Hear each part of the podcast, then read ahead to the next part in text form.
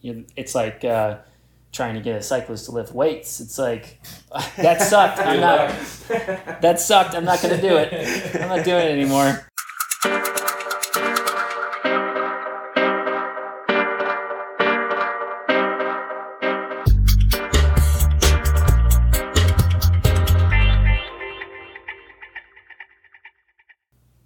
Welcome, everyone, to another episode of Coaches on Couches. Bing slouches. Today on the couch, we a return coucher. Yeah. We got uh, Tim Lynn from Family First Tri, also a, a, a very uh, experienced swim coach, uh, triathlete. Uh, he's going to help us out, try to help you guys out how to uh, open water swim a little bit more proficiently, uh, add some confidence, and uh, hopefully get over the anxiety of open water swimming altogether. Yeah. Uh, it is the biggest barrier of entry, in my opinion, Yep. uh, for people getting into the sport. Um, so we're going to try to offer up some some tips and things you can do uh, to reduce anxiety, and then also things you can do at home or in the pool that are going to help open water. So first, I'm Coach Dale Sanford. I am Coach Bryant Funston, and we are the co-founders of BPC Performance Coaching, where we specialize in helping time-crunched athletes optimize their busy schedules so they can maximize their athletic performance. Every BPC coach is trained in our five pillars coaching system that has been developed over the last 12 years through our work with athletes of all ages and ability levels, from fresh off the couch to world championship competitors. You can find out more about BPC by going to buildpeakcompete.com, checking Facebook and YouTube at Build Peak Compete, or and or all on at Instagram at BPC Performance. Tweet. All right, so we're gonna just kind of jump right into it. Um, so we we actually recently started, uh, ten years later, uh, started an open water swimming program, or help helped our local park, Shelby Farms, start an open water swimming program. So this topic is extremely timely. Um, there are a ton of of people jumping into triathlon right now. Um, one of the say diving today? diving into Diving. triathlon uh, right now because we we got the half Ironman in Memphis that's coming in October. Um, on top of that, I think you know people are just wanting to race again. They're, Mhm. Everybody wants to get out there. This event that we have this weekend has like double the people that it normally has. Yeah. Um, so I think so many people got into you know cycling, endurance sports, running, triathlon through this pandemic. You know, there was a, Yeah. a lot more people out and being active. So and swimming was the hardest one because pools were mainly closed. Uh, and up until about a few weeks ago, we had no options for open water swimming in our area Yeah.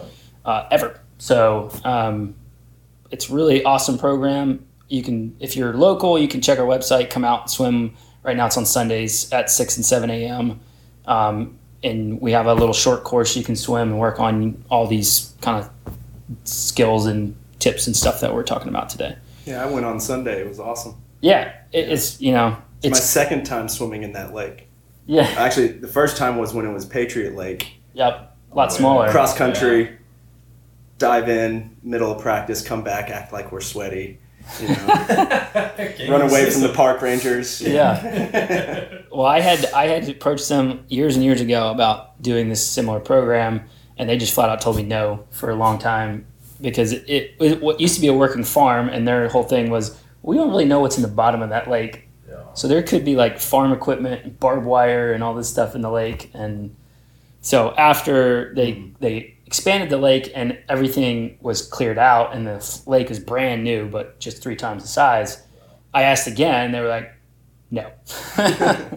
so it took it took a couple more years, and it took uh, us getting the half Ironman to really uh, show them the interest behind it. Uh, so, um, but it's an awesome program. So, um, let's start by uh, the question that I get all the time is, why the heck am I so much slower in open water than I am in a pool? Uh, or, or why do I struggle so much, even just uh, comfort wise, in the open water when I can swim straight, straight as long as I want in a pool? Drop, Yeah. drop some knowledge because this is I've Yeah, tried so- to explain it a million times, and uh, I still get it. I still get asked, especially by new people. Well, swimming is not a is not your natural environment. You are not made to survive in the water for a long period of What? time. we're vertical. We're uh, we're we walk. We're um, yeah. It's just everything that you're doing when you're in the water. You're actually going against natural instincts. Yeah, Um, it's not air. Very Yes. tough to breathe. Yeah, and so it's you can train uh, yourself to do something in a nice controlled setting of a swimming pool.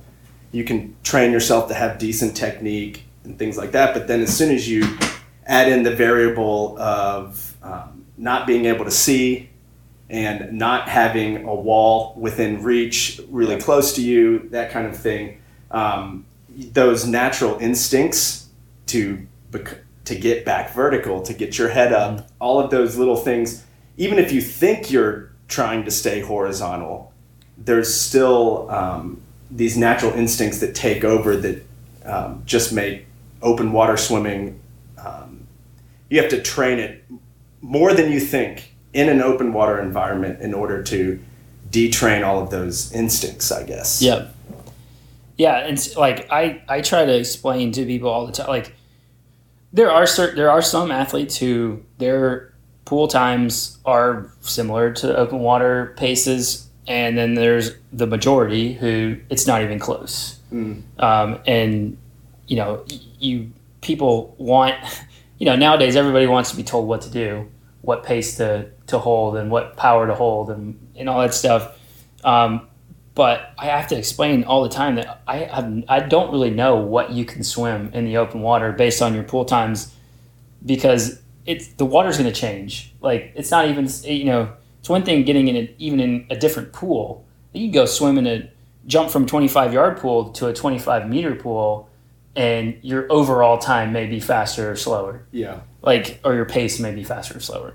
So now put yourself in open water with long stretches without turns without breaks uh, with chop with maybe possibly current with wind that could be Mhm. pushing you offline all these things and those things can affect and in turns turns are like the biggest time suck in a in a swim so like i don't know like w- unless you swim open water a lot Yeah. I have no and, idea. And how do you measure your your improvement in open water? Because doing it off of GPS data is not going to. So um, a lot of people think they're swimming slower in open water than compared to the pool just because of bad GPS data. Yeah. So they think they're um, not improving, but in reality, Yeah. if you actually marked it out, um, you know, well that and and even just setting the course is hard enough like Yeah. for the race directors they put out a course based on perfect like perfect signal on a gps and sometimes they get measured you know like really actually measured but um, like if it's a windy day that buoy yeah, can float can be pulled uh, another blown in, you know, blown out. there, you know so even year to year the same swim course can change. Yeah. and so it's really just hard to compare times like year to year. So um, but i think to the point of like you're you're learning a skill right? You learn a skill in a specific environment and even going and trying to do something that you're very good at with your eyes closed hmm is just a whole nother it's a whole nother way of having to learn it Yeah, and so w- even with teaching small children, uh, there's this you have to have your most primal needs, your most basic needs met before you can start to move on to more advanced, um, coordinated skills of learning. And in the pool, a lot of times adults feel their primal needs, whether consciously or subconsciously, are met in that controlled environment. As soon as you get into an open water setting, um, those primal needs aren't met and you feel uncomfortable. And now, even learning a new skill in that environment, you're, um, you're not going to absorb that new skill. So you have to get to a point to where you're just comfortable in that environment 1st And there's um, there's a lot of things that you can do um, to kind of build up your comfort. One of the things is uh, just learning how to breathe with water running on your face is a um, is a skill in and of itself, and it's one that um, I'll tell parents to practice with their children. So you're Um, telling parents to waterboard their kids? Yes, pretty much. When you the, the worst thing you can do for your kid, if you want them to be a good swimmer, the worst thing you can do for your kid is at bath time avoid getting water on their face. Yeah. Like at the earliest age, water should be flowing over their face and you should react like, "Yay, wasn't that awesome?" Like that they should Yeah. develop a positive um, uh, relationship with water running over their That makes face. perfect sense. Huh. When I when I was uh, when my twins were like Yeah. babies, I used to take the biggest bucket I could find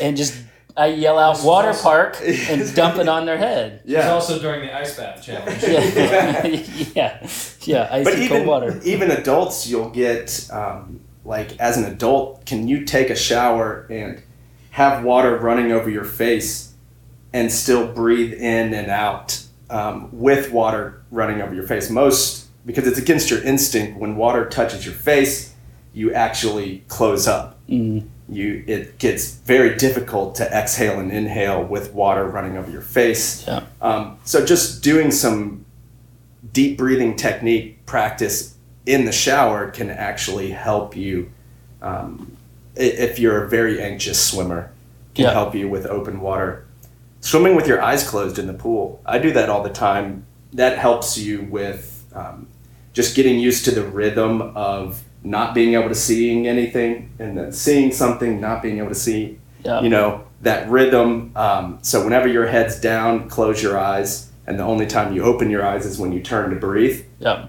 um, And that helps with with swimming straight too. You Exactly. can find out if Yeah. you're really all of a swimming sudden straight. you run into the lane rope you, yeah. you have an alignment issue here yeah. yeah yeah, that's always a. I've used that definitely with folks just to to get a little bit of that comfort, but then also like, hey, are, like you think you're swimming in a zigzag pattern. Well, let's find out. Swim. Let's swim uh, with our eyes closed and see if we're Yeah. bumping into the wall.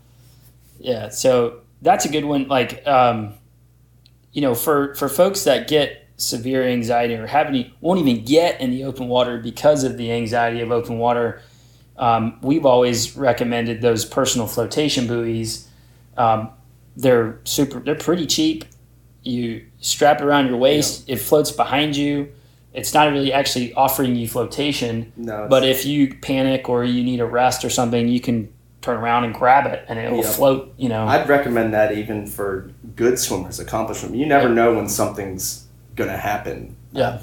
uh, so it also shows boats and whatnot if you're in a lake that you're there and and whatnot so those are great i mean they're like you know 30 40 bucks if that um, and yeah they they offer a good a good bit of flotation. And if you do a long swim they have the one i have actually has is like a dry bag. So you can store like your phone Yeah. or something in it while you're going. And then if you happen to end up thousand two thousand yards down down the lake and Yeah. you, you give up you can make a phone call it's like getting a flat tire Uber, Yeah, yeah. home, yeah. Oh, I need, yeah, I need you to drive all the way around the lake Yeah. because I ended up on the far side. it helps with intervals too so like Yeah, sure. if you're doing open water swimming you don't have to Wait a minute, do- what? You do open water workouts? yeah Not yeah. just swim straight and Yeah. It's Okay. not just see how far you can go. yeah, You- Just like with cycling and running, you got to change the pace, do some overspeed and some Yeah. easy speed. yeah, Yeah. absolutely. Um, any other major tips for? I mean, the one like I, I've had people, you know, in our our sessions we have two, three lifeguards plus some volunteers out there in boats, so there's kind of always somebody. It's more simulating a race environment, anyways. So you, if you need help, you can grab onto a boat.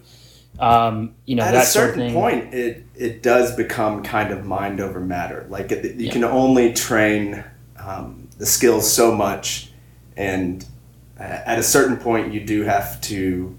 Once you've demonstrated that you're a good enough swimmer in the pool, you do have to take that step to get in the open water. Um, but it's I think every there's every triathlete that I've talked to, and I've talked to a lot of professional triathletes too.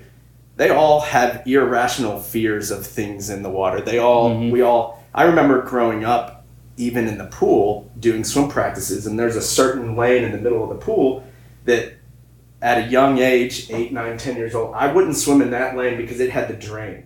I had to Oh, swim yeah. in a different lane. I was totally afraid of the drain right? as a little kid. you have yeah. no idea what's going to swim up that. Yeah, or get sucked down to it. Obviously, completely irrational, Yeah. and you at a certain point kind of have to have mind over matter mm-hmm. and Yeah, just make Don't fear the yourself drain. do it. Yep. T-shirt.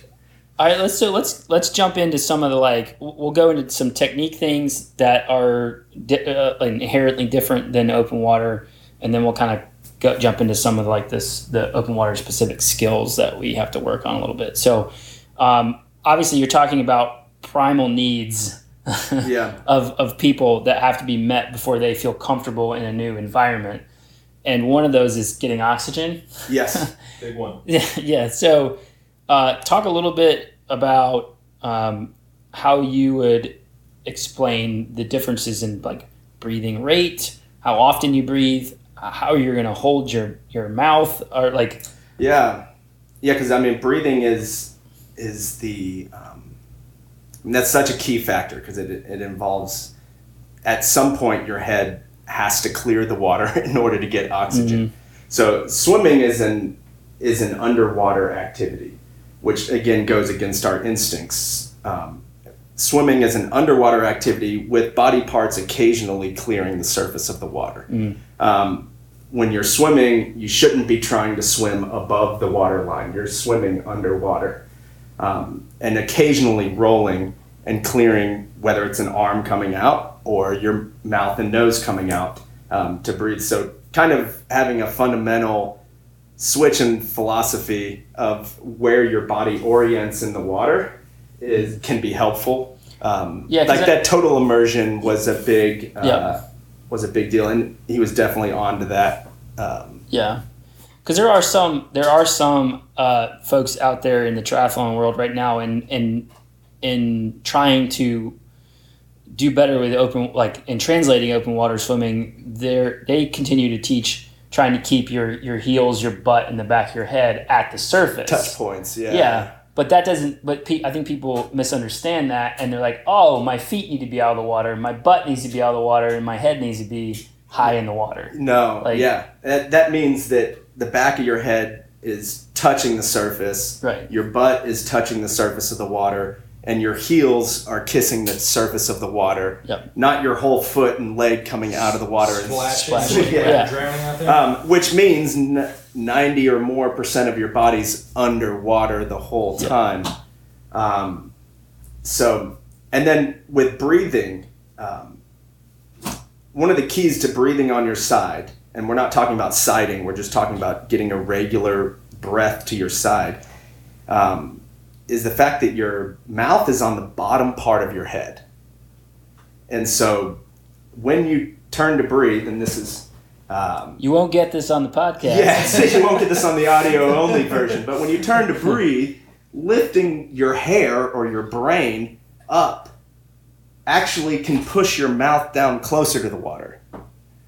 And but it's instinctual when you want to lift to breathe to lift your head, the top of your head up, but that rotation actually pushes your mouth closer to the water. Yeah. Um, so, like when I talk to younger children, I tell them the top of their head, where their hair is, or their swim cap. That's like your shield, like a like the Roman soldier is a shield. You want to keep that pointed in the direction at all times, um, and with that shield, you break the water, you create the bow wave, and your mouth actually gets a breath that's technically below the water line by doing that.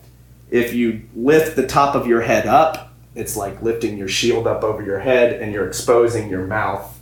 And you let that water run straight in to your Get- mouth. Get hit with the Get sword. hit with the sword. You don't get hit with the sword. 300.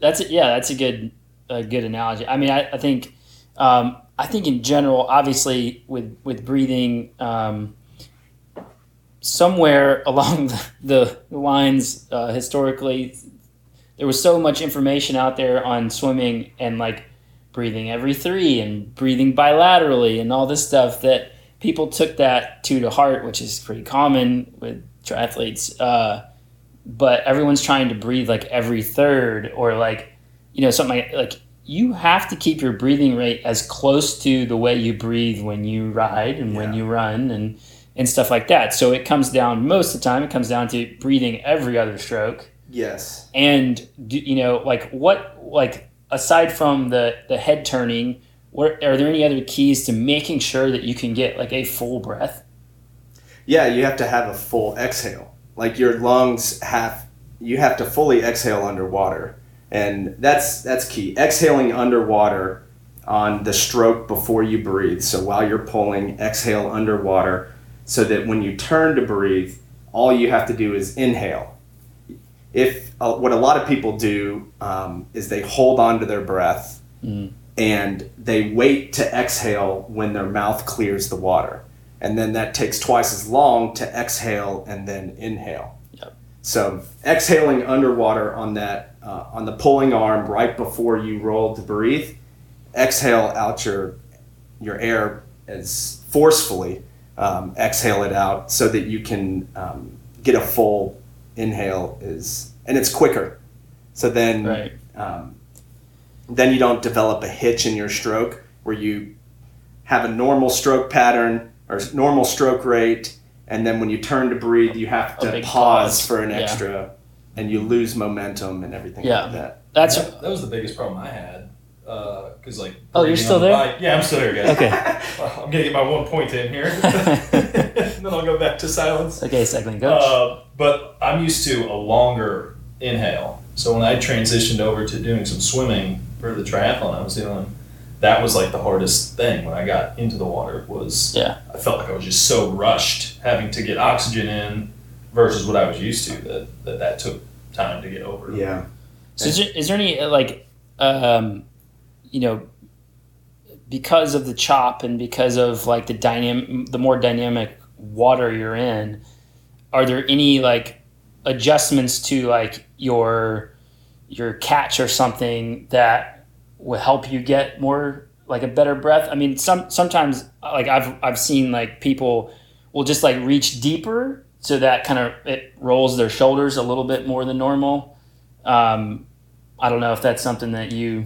Yeah, so the front end of your stroke can provide a, a lift if needed. So if the water is really choppy, you're not going to be able to have a super smooth stroke going through. Um, and so this is where a uh, competitive swimming coach would look at that and say, well, at the very front of your stroke, you don't want to press down at all because that provides an upward lift that's wasted energy. Um, but depending on the conditions, instead of going straight into the catch and getting um, positive force on the water right away, if it's really choppy, having a little skull or a downward press helps lift you up just a little Yeah. bit. But those are things that I don't think you practice. I think those are things that you just pick up um, just out of doing it many times Yeah. in an putting yourself Dynamic, in that. yeah. yeah, I definitely, you know, and that's and to to speak on that, like we kind of have we're kind of jumping around here, but that's kind of how you sight, right? Like if you want to lift your head above the water, you have to give yourself a little bit of a a, a lift or a platform to, to push off of to get your head up just a little bit Yeah. higher than normal. Um, and so yeah, when you when you when you reach and you sight at the same time, we lift the head. We basically rest on that arm for a split second and lift the head yeah uh, to get view of the buoy. Yeah, and I, you can do the front breath sight, um, and uh, but a lot of times what I'll do is the alligator eyes, Mhm. um, where I don't lift my nose or mouth out of the water when I'm sighting, Okay. um, and I'll so I'll lift my head forward, and then turn to the side to breathe. Yep. So I'll I'll catch my breath actually when my head's been after my head has rotated to the side. Yep. And it's a cleaner breath that way because the top of my head is blocking uh, the water from actually Gotcha. going in my mouth. Um, but that takes some timing and coordination Absolutely. and practice. Yeah. That's and we'll get into kind of the what I would consider the progression of sighting. Um, but to when we keep, I, I, there's one trend we keep talking about is your head, yeah. your head position, um, and we had talked about this the other day. Um, and I went, I went and just kind of started messing around in my own pool and, um, and just trying to like just playing like floating and just playing with head position about where like like you were saying not not necessarily thinking about turning but like up and down where the head yeah. uh, should sit in order to keep the feet a little bit higher in the water um, So body balance is is what we're talking about, um, and this is balancing your center of buoyancy and your center of gravity. The goal in swimming is to be perfectly horizontal. Um, the head is the biggest um, factor in this equation. Um, but there are a lot of other factors, like being able to press your chest down a little bit, having straight legs, arms straight out in front of you. Um, but a good uh, drill to practice, which is probably what you were doing, is arms just straight out in front of you, head down, and just trying to float and see if you can get your body completely horizontal without kicking. I can Most people um, have sinky legs, Yeah. Yeah. And I do have sinking and that's syndrome. normal. I can't do it. I either. tried as hard as I could Yeah. and I could not Um, SLS, I call it. but practicing it allows you to get better balance. Yeah. But what you can probably notice is even just lifting your head a millimeter Yeah. or two exponentially drops your feet takes your um, center of gravity and your center of buoyancy and pulls them apart. And so you start to uh, fall. Or, Yeah. or body balance would be akin to like your percent gradient that you're cycling on. Right? So if you're out of balance and then all of a sudden you're cycling up a hill, you're, you're swimming up a hill.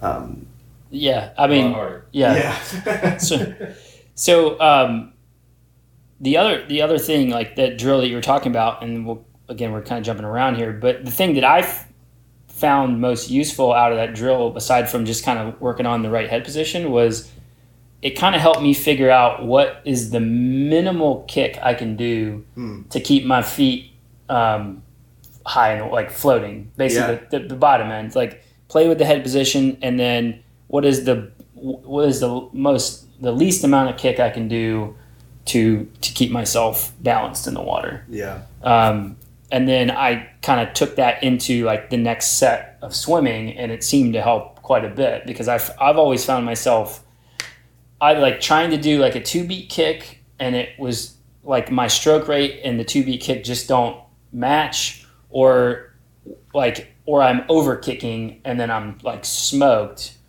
Uh, and I'm still trying, even with a tempo trainer, I'm trying to like match Yeah. the two, and it was never working. And then, but then doing that drill and then trying to integrate that kick pattern into, it was probably more like a four beat, Mhm. like putting that kick pattern into my swimming seemed to help quite a bit. Yeah. So, I mean, especially with your average triathlete, they don't.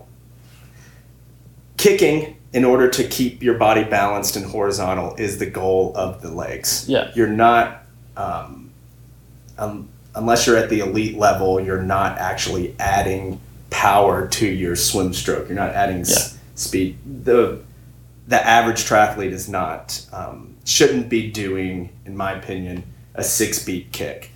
Um, but it's interesting, even at the elite level of swimming, uh, you'll see. So Katie Ledecky wins the 1500 Yeah. meter for the U.S. Olympic trials, and they're doing the underwater shot on it. And Katie Ledecky's doing a two beat kick, and the girl next to her is doing like a six or more beat kick. I mean, Yeah. just like motoring the legs. And they're both elite level swimmers with two completely different styles. Mm, And so I, um, even at the top end, the ideal kick rate is so individual. Mhm. Um, Yeah, and that and I think um, you know that's that that would be my my kind of tip for um, trying to figure out your ideal kick rate is just like I said, do the floaty Yeah. face down floaty drill, work on your head position, and then figure out what is the least amount of kicking you can do to keep your feet higher in the water Yeah. and, and stay pretty streamlined. Um, but the same goes for, and this is even uh, more, almost more important, is stroke rate. So, like, you're talking about like the elite levels. It is all over the map. I, when I watched, I watched the WTS race a few weeks ago in Leeds, Yep. and you've got, um, you know, Lucy Charles Barclay up front doing turning over 90, 90 strokes per minute. Uh, you know, that's an insane high Yeah. stroke rate for the average person. I mean, I would I would say the the of all the people I've coached over the years, most people fall under sixty for their Mhm. natural stroke rate. It it increases a little bit in the open water just by nature, um, but I mean, I, I, personally, I don't think I ever go over about 70. 90 is like insane Yeah. to me. Yeah. I mean, stroke rate is beneficial to train, Oh, but yeah. it is very, it, it's very individual. Yeah. And it's individual based on uh, your fitness level Yeah. at that time, your wingspan. Mm. Um, yeah. I mean, I found I've always found that while one stroke like higher stroke rate helps you kind of break through the chop a little bit and hmm prevents a lot of deceleration that can happen when you're trying to glide through water that's coming at you. Yeah. basically. Um, but also, it helps you get more breaths more frequently. hmm And while you don't want to like hyperventilate, um, you know, I've just found that it, it you like having a little bit higher stroke rate in the open water, get a little bit more frequent breath because it is more dynamic and there, you know, you may not be getting full breaths every time if you get water over your head or, Yeah. or something like that. Um, You know, it's interesting because I, I struggle with a low stroke rate. And one of the reasons is, well, I was a pool swimmer and a sprinter, and I had a really high, high stroke rate for sprinting the 50, 100 freestyle. Um, but there was so much focus on getting a perfect catch and being so efficient um, to where now I still have the mechanics of a good catch and a good pull, but I don't quite have the swimming specific fitness to turn over that good catch um, at a super high rate. Yeah. So it'd be it's kind of like I feel more of like a track cyclist with a huge chain ring. um, and so I actually struggle with a slower stroke rate um, because I've had so much training on efficiency in my stroke. Um, where I almost need to figure out a way, I guess I need to figure out a way to get a smaller chain ring and turn it over. I Yeah. might be more efficient. Um, Yeah, in terms of you know putting it, uh, you know, putting in terms of in cycling a little bit, um, you know, your cadence on the bike. When we train folks on the bike, we train all different cadences. You want to be able to do all of them, and you want to be able to to kind of uh, like match your breathing rate to whatever force you're. You know, you can go the same pace in the pool with a really hard pull, low stroke rate Mhm. as you can a lesser hard pull, more, less force, higher stroke rate.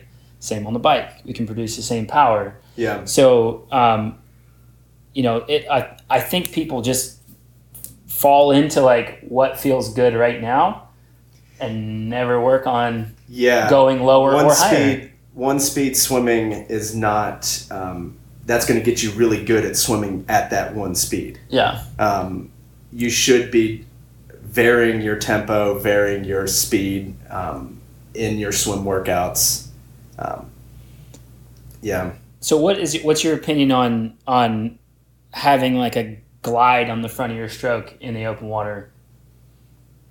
Um, I think it, it would be condition specific. So um, I've had uh, nice, calm waters before, and having a more of a pool stroke, I thrive in that scenario. Sure. When the water gets a little more dynamic and I have to up my um, my stroke tempo, I actually struggle a little more um, Yeah. because I'm not as good at a high um, high turnover as others. So do you find that when you when you go from like lower stroke rate to high, or, or change your stroke rate, do you inherently also change your kick rate? Or does it stay pretty similar? Does the kick rate stay? It stays pretty similar. Okay. Yeah. Because I think that's what, like, I've just talking to athletes over the years, like, what we've kind of find when you really get into it is when they're trying to swim faster and they're trying to go a higher stroke rate, they inherently want to kick way faster and then they're just smoked. Like, Yes. like Yeah. their legs take all the oxygen and they're just, they're tanked. Yeah. You know, it's like I, they're like, so then you know, it's like uh, trying to get a cyclist to lift weights. It's like, that sucked. I'm not, that sucked. I'm not going to do it. I'm not doing it anymore.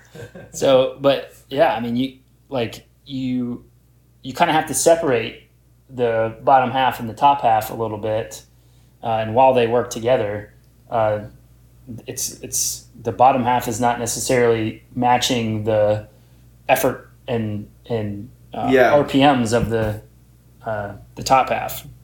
Yeah, and as your, I mean, your your body needs to work um, synchronously the whole time.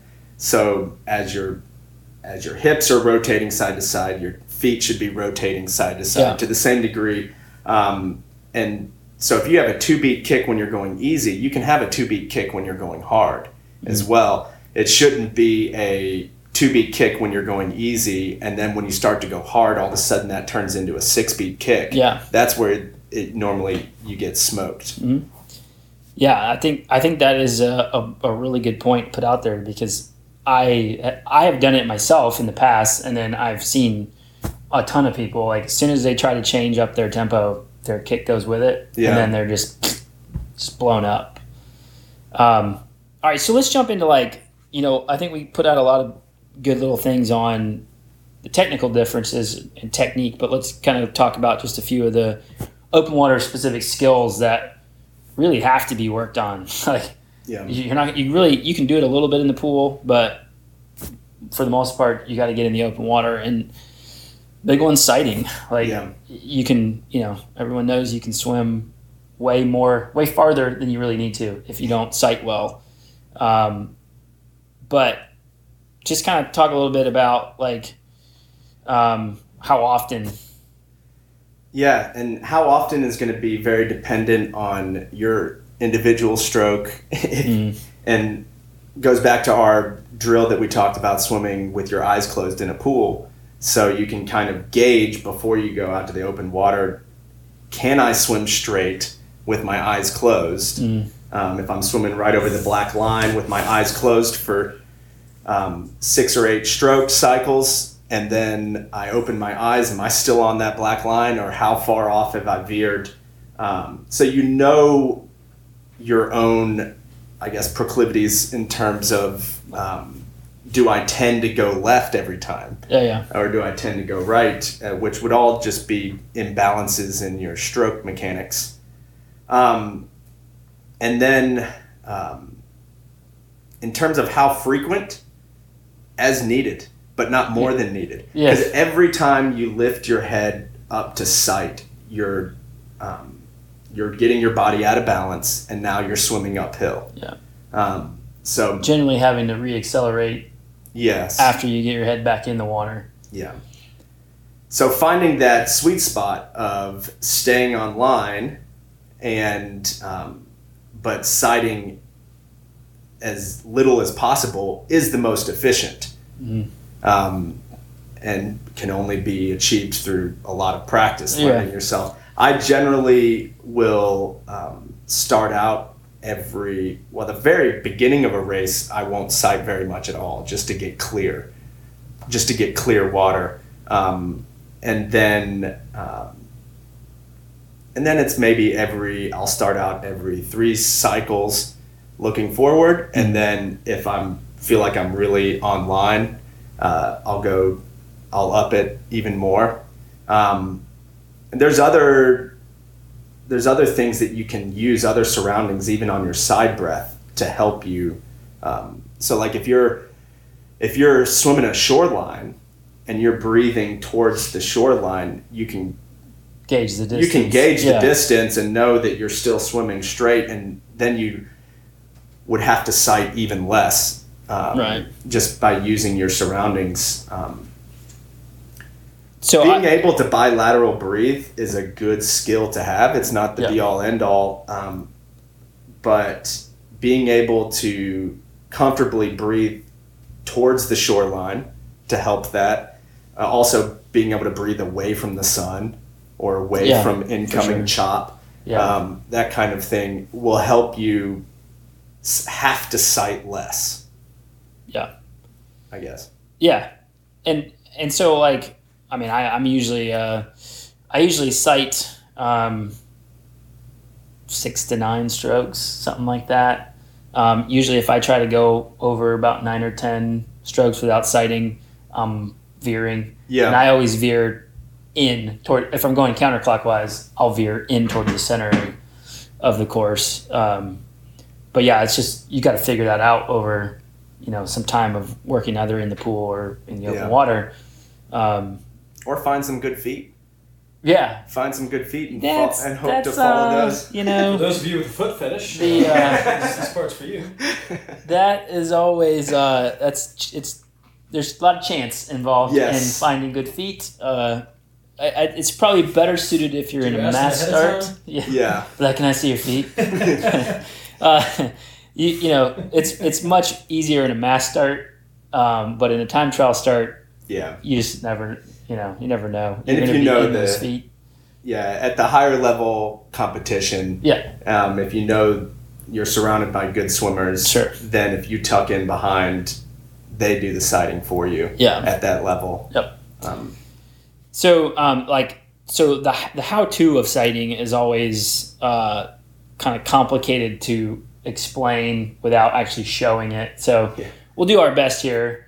Um, but I always tell people when they're learning to sight, if you really have almost no, like, if you're very new and you have almost no comfort, then just go into a breaststroke for a couple of strokes. You're still moving forward yeah. you're going to get your breath, you know, easily, and then you can go back into freestyle. Not the most efficient, but still better than swimming way off course and then realizing it, having to stop and like get Yeah. back on course.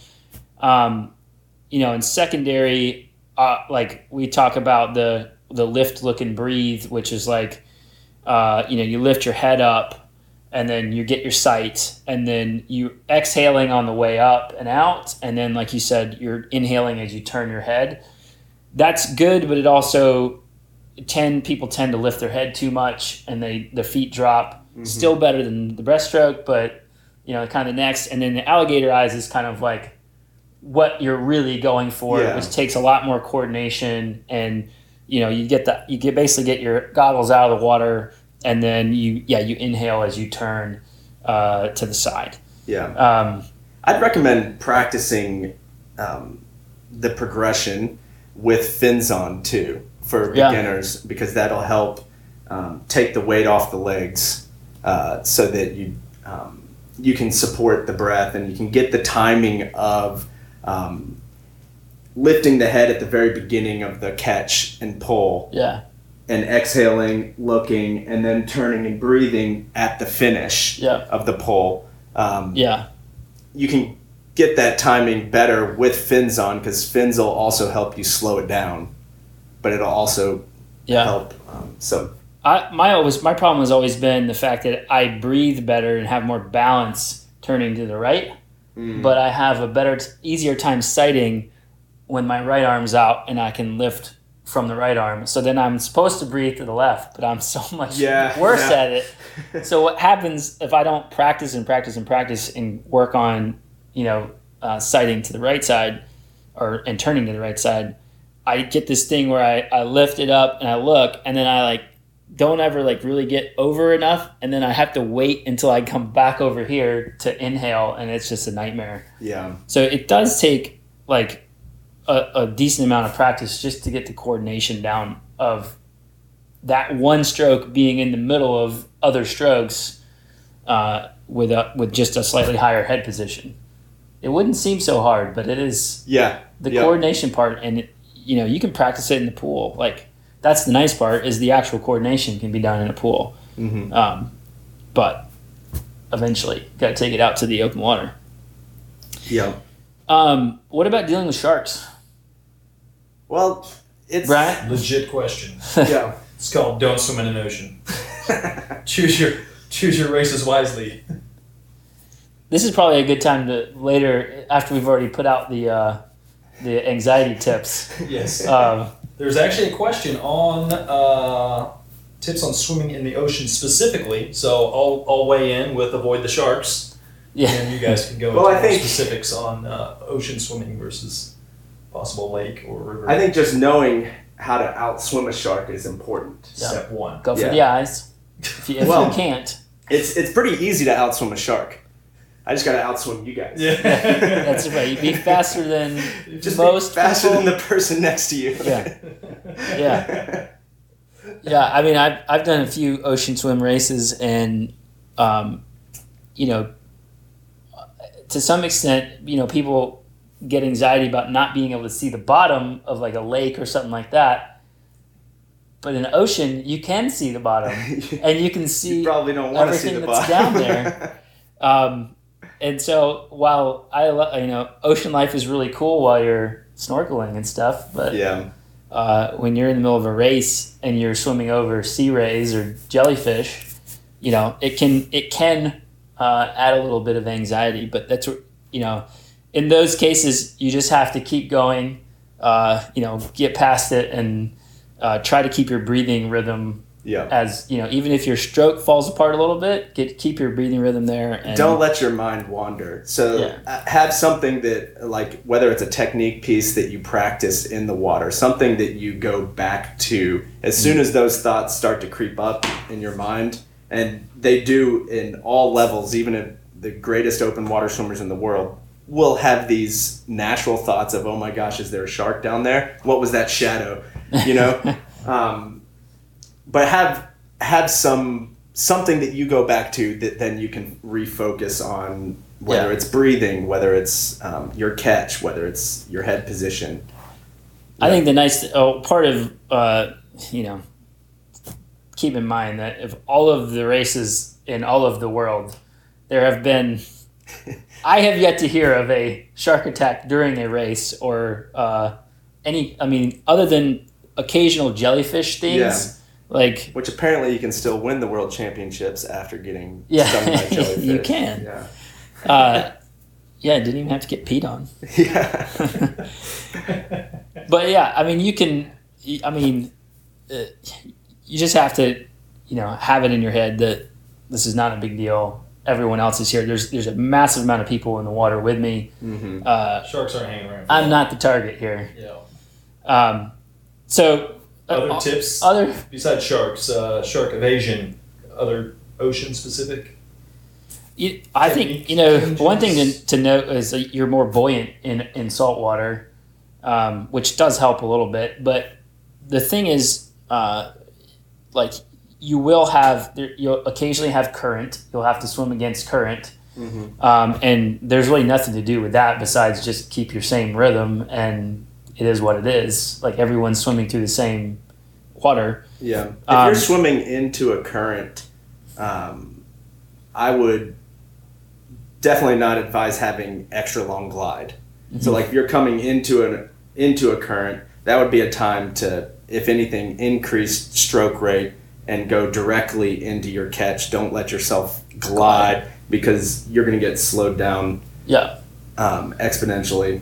You want to keep pressure on the hands, kind of like keeping pressure on the pedals Yeah. in a It's headwind. like trying to, yeah, yeah, trying to coast up a hill. That Yeah. doesn't- We had to, um, right? You got to keep pressure on the pedals. we had a pretty bad current a few years ago at in uh, at nationals in the lake, and we were swimming out, and we were just going up and over these rollers, and finally though you kind of got used to it, and you were like using the rollers to breathe in sight. yes. So like you That kind of felt you could feel yourself lift up in the water, and you're like, okay, well I'm at the top. Might as well Yeah. like breathe and look at the same time, and then yeah, you got slammed down deeper, but you were actually at the top of that wave long enough to get a really good breath, and it you know it wasn't really that big a deal. Yeah, don't don't waste sights in the trough of a wave. Oh yeah. Yeah, that's not going to help you. So Yeah. always wait for that wave to come, and when you're at the crest of the wave, uh, lots of times you, you don't even really have to lift your head at all. Yeah. Uh, you can just look forward at, when you're at the crest of the wave. Um, yeah. I mean, there's yeah. I mean, there's there's not a whole lot of difference in the open water besides kind of or in the ocean water besides dealing with some of the current and a little bit more waves and stuff. And and you can, you know, if you know things you can learn get out get out beyond the break. Um, you can dolphin dive and stuff like Mhm. that out beyond the break, get out a little bit quicker, and then obviously you can learn to body surf on the way in and carry you know catch waves on the way in, and it speeds you up a whole lot. Yeah. Uh, that's fun. Should they maybe just watch a few reruns of Baywatch? Watch some Baywatch, and then. Uh, To know Yeah. how to get Hasselhoff, he's got it down. Yeah. Get your body surf on. Um, jumping ahead, like we already said it, but turns are like the biggest time suck uh, in a swim. And if you wonder why your overall pace is slower, like count the turns and then, you know, add 10, 15, 20 seconds at that turn where you're really not making a whole lot of progress, Yeah. uh, you know, depending on the severity of the turn. and if you got a lot of people going around the buoy, Right. Um, I mean, it's just a cluster sometimes at the turn buoys. yeah. Um, but any tips on like just being more efficient around turn buoys? So there's there's a couple different strategies. Um, there's the roll technique that you can do, like take a um, The one if you have like a ninety degree turn, yeah, you Yeah. do the one backstroke, Yeah. and do like a corkscrew um, Yep. style stroke. takes practice. takes some practice, but that can be pretty efficient. Um, the other one is to do kind of a single arm stroke. So if I'm Mm-hmm. turning right, I keep my left arm. So then it's like left arm only drill. But then my right arm underwater just does like a little catch and forward and helps like a rudder to take me around that turn. Gotcha. So if I'm going into uh, a right hand turn, I'm going to use my right arm as a rudder and a guide, and my left arm might do an extra stroke, um, and that'll get me around the corner quick. Gotcha. Uh, No, that's a good. That's a good. Uh, you know, one thing I always tell people is is you know obviously only turn to the side of the buoy, like keep looking at the buoy, like Mm. kind of keeping it in your vision as you turn to breathe, Yeah, um, and that generally keeps you kind of moving around. But that's a good point about doing the single single arm stroke. Um, I know, like even just doing trying to bend around a buoy, you know, you you end up end up having this big arc instead of Mhm. kind of making a tight turn around it, and that's it is it's it's a lot of time yeah, spent doing that, and then you know you get courses that have, you know, some of them have four and five turns. yeah, That's a lot. That's a lot of extra time. yeah. Know the course before you try to swim it too. Yeah. Like know exactly how many buoys and which ones are the turning buoys, and what what degree you're supposed to turn. Like, is this just a slight bend, or is this a full ninety, or is it even more? Um, that's uh, I think that's really helpful because when you get out there, you can start like, okay, I've got eight buoys in this whole swim, Yeah. and they're all right hand turns, or the first two are right, then I've got a left. Like knowing that ahead of time. Um, I'm not gonna lie. I'm not an ambi turner.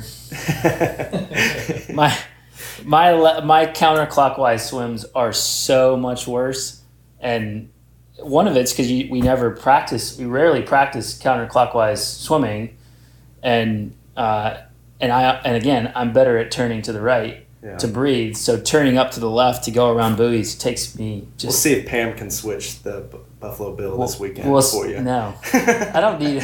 I don't need you getting more advantage.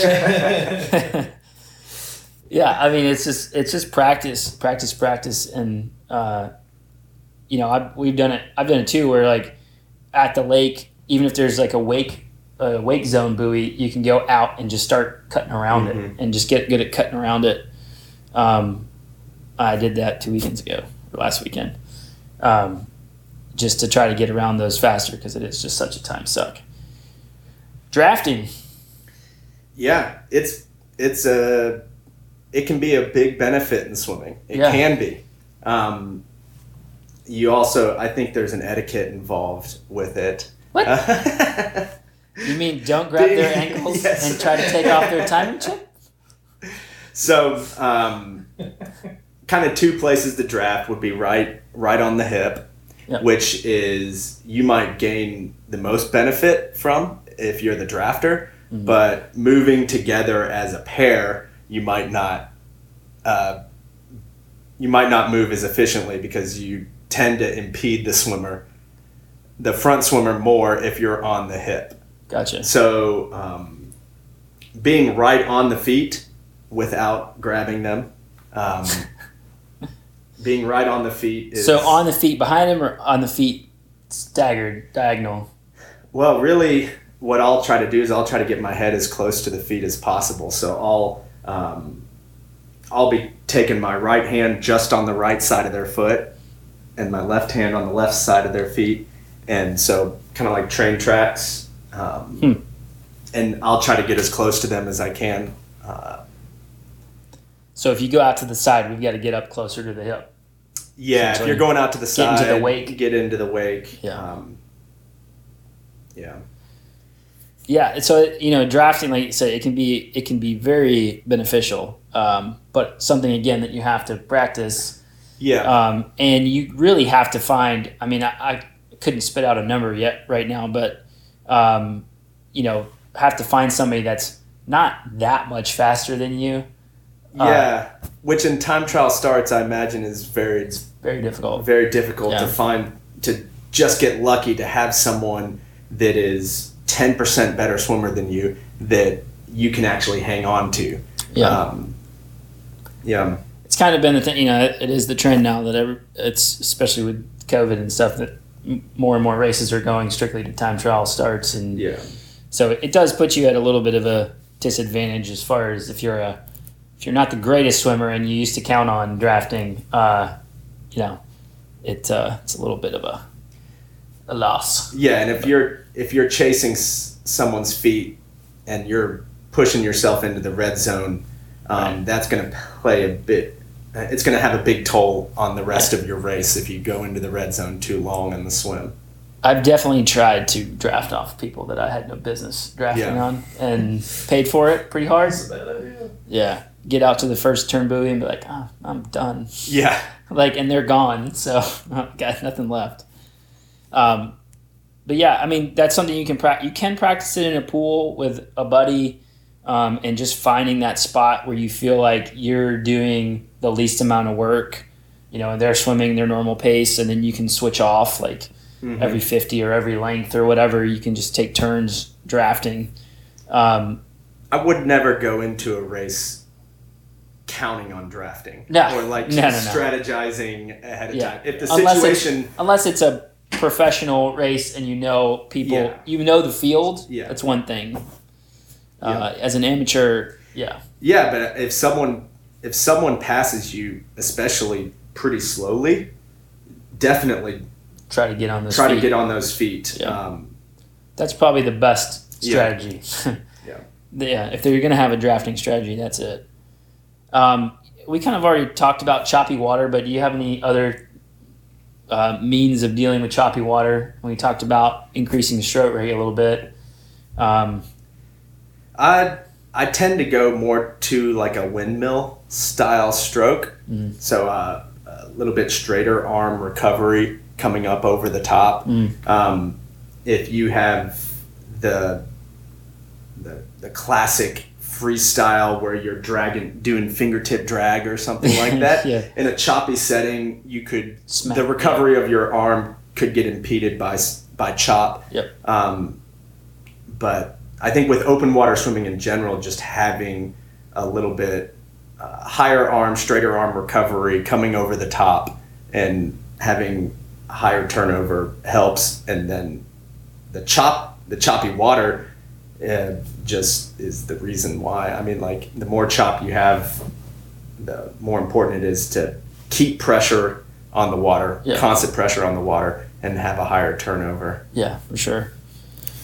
So last, uh, it's kind of a question we get a lot, and then we'll probably wrap it up. But um, if you like, what is your recommendation for either trying to get out in front or kind of waiting? If it is a mass start, kind of waiting for people, the first kind of wave of good swimmers to get out, and and then you kind of go. Yeah, I think that's so individual. Yeah. Right. It's um, if if you're a great swimmer, you, then of course you're going to want to get out Sure. in front and get clear, clean water out in front. Um, yeah, like we talked about with drafting, um, trying to moving as a pack in the water is always just like traffic on the road. It's always everybody's going to move more efficiently if you're swimming at like speed Mm. with the people around you. Um, if you're if you're either a, a really slow swimmer and a bunch of fast swimmers are trying to pass you, there's going to be contact, and the slow swimmer is going to swim even slower, and it's going to slow down the fast swimmers trying to pass. Mm. Um, it's like having a really slow car in the middle of a highway. Um, it slows everybody down. Um, but so lining up, trying to line up with likability, Mhm. um, and we'll get everybody through the swim faster. I think. Yeah, for sure. Yeah. I've, I've always, you know, like it's more of like it, like you said, it's individual. If you're, if you are newer and even anxious in the water, just let them go. Like Yeah. if it's gonna make, if it's gonna like make your swim miserable, let everyone go. Like Yeah. get just wait till there's clean water for you to to swim on your own pace. Um, I, with all the onset of, of like self-seating starts and stuff like that in a lot of the Ironman races or long course in general, um, I kind of but that's the kind of one time where I tell people like, go early. Like even if you're not a great swimmer, it's already it's already like you're among faster swimmers and it's a time trial start. They're gonna go and you're gonna have clean water, and then people are gonna be passing you. And You have a better You're gonna slow them down, but you're gonna you're gonna benefit from Yeah. going out earlier uh, than waiting and then possibly having to swim through a bunch of people because you misseated yourself or whatever. That's true. The other part of it is if Swimming you through go people early, is a lot slower yeah. than. If you go early, you get out of the water earlier, and you're on the bike and on the run earlier, and you don't risk the heat and the Mm-hmm. wind and all this stuff picking up. So Good, good time for this question from uh, Cullen on Instagram. How to maneuver through traffic without losing too much time or adding too much distance? Is there any tips on that? Yeah, that's going to be very situational. So I've the, the thing that I hate are multiple lap swims because of that reason, where you where on the second lap Inevitably. inevitably Yeah. I'm catching and having to move through the first lap field or something like that, and it's it can be very difficult. Um, so do you go wide and swim extra, Yeah. or do you try to snake through the swim? Um, a lot of it can also depend on uh, how how heartless are you because you can swim you through traffic. you can swim through traffic and uh, kind of Alistair Brownlee some people, you know. dunk them. And you can get through traffic pretty quick that way. If you ever Um, feel a hand on your shoulder, it's not me. yeah. But um, you the downside of going through traffic is you inevitably have to sight so much more. So you Yeah. you are going to have to increase your sighting. Um, Trust no one. yeah, and then start. You're going to have to pick lines earlier. Like don't just swim up to feet and then try to swim Yeah. around them. Um, like don't just react when you hit the feet. You're going to have to start picking feet that are uh, 15 meters out in front of you and kind of plan your line at that point. Mini Um, zigzags as opposed to. Yes. So Right. as opposed to running up Having onto to someone stop. and then Yeah. trying Yeah. to go around. them. That's the worst is having Yeah. to stop and then reaccelerate as far as efficiency goes and how bad it feels to like have to stop. Uh, I got kicked in the face because I came up on them too fast and then Yeah. now I got to go around them and reaccelerate around them. Uh, yeah, if you sight for the person in front of you a little bit, you can just make a s usually slight corrections and get around them. Doesn't necessarily always mean you're gonna uh, not swim much farther, but you're not gonna have to impede your stroke and your rhythm quite as Mhm. much, which in my opinion is like the biggest thing. Like if you're not a great open water swimmer, the the longer you can keep that rhythm, breathing, stroke kick, everything in sync without having to to stop it, the better off you're going to be on that whole swim. Yeah. You're going to get out of the water feeling better. You're going to, I mean, everything. So, yeah, just sight for some people. You got everyone's got brake caps on, and just kind of start moving around. If you're making ground on them, just move to the left or the right a little bit, and hopefully you're past them. Hope they, hopefully they're not going to go with you. Yeah. Uh, I think that pretty much covers it. There's a lot of great information. Uh, hopefully, a lot of you guys will pull some good nuggets out of there and and uh, help your open water performance. If you have any other questions, make sure you post them up on. I got, I got a. Uh, oh, we do have a question. I got another Instagram question. All right, I didn't know we were on Instagram Uh-huh. today. Oh yeah. Uh, Daniel, everyone, Daniel Yes, Scruggs, Daniel's mark, sending me some of these responses. here. marketing guy. Any uh, specific types of workouts to incorporate, and any tips on how to swim straight? I think we kind of covered a lot of the straight swimming straight stuff. Yeah. Um, workouts. I mean, I'll let Tim talk more about it, but the big things that we I've always incorporated with people is just um, varied tempos. Yeah. And doing like thirty strokes hard, thirty strokes easy. You know, moderate. You know, going out hard uh, and settling in. Those types of things. Um, simulating efforts you're going to have to do out in the open water no matter what Mhm. um, and just thinking about how those happen and, and then turning them into a, a set pretty much. Yeah, I, I don't think swim training should be um, drastically different than the way that we train running. Or Right. um, so, if your goal is to swim one minute fifty second pace for hundred meters, you shouldn't do all of your swims for 30, 40 minute swims at two minute pace, and that's all you do. Uh, you've got to vary it up. You got to do a lot of swimming at 140 pace Yeah. um, intervals. Yeah, Yeah. Yeah. It's open water, you know, has to be thought a little bit more. Um, and, and even in the pool, like pool workouts that you're doing, think of it a little bit more. It's similarly to biking and running and how you train that way. And it makes a lot more sense uh, when you're putting in those those interval sessions and going a little bit harder here, a little bit easier here, uh, going out hard and trying to recover uh, in those those types of efforts that you're going to Yeah. inherently get in open water, anyways. and I think uh, the neuromuscular side of sprinting is something that's missed a lot of times in swimming because there's a lot of uh, even uh, technique that you can gain Mhm. from doing some all-out sprints, some 25s, uh, Yep. not exclusively. We're not like USRP ultra short race pace training or anything like that, but having that um, zone five work, Yeah. the top uh, um, Well, like you said, neuromuscular kind of yeah. sprints built into your swim training plays a lot. Uh, it it gives you a lot of benefits that if you just swim slow all the time, you're not going to get that. Yeah. Well, that's why we work, and that's why we work in stride outs and hundreds and stuff on our run workouts, and we and we put in fast spins and like max uh, cadence efforts and stuff like that on the bike because in order for you to actually push up the ceiling of what you're able to hold as a turnover rate, whether it's cycling, running, or swimming, you have to like practice turning over your arms really fast Yeah.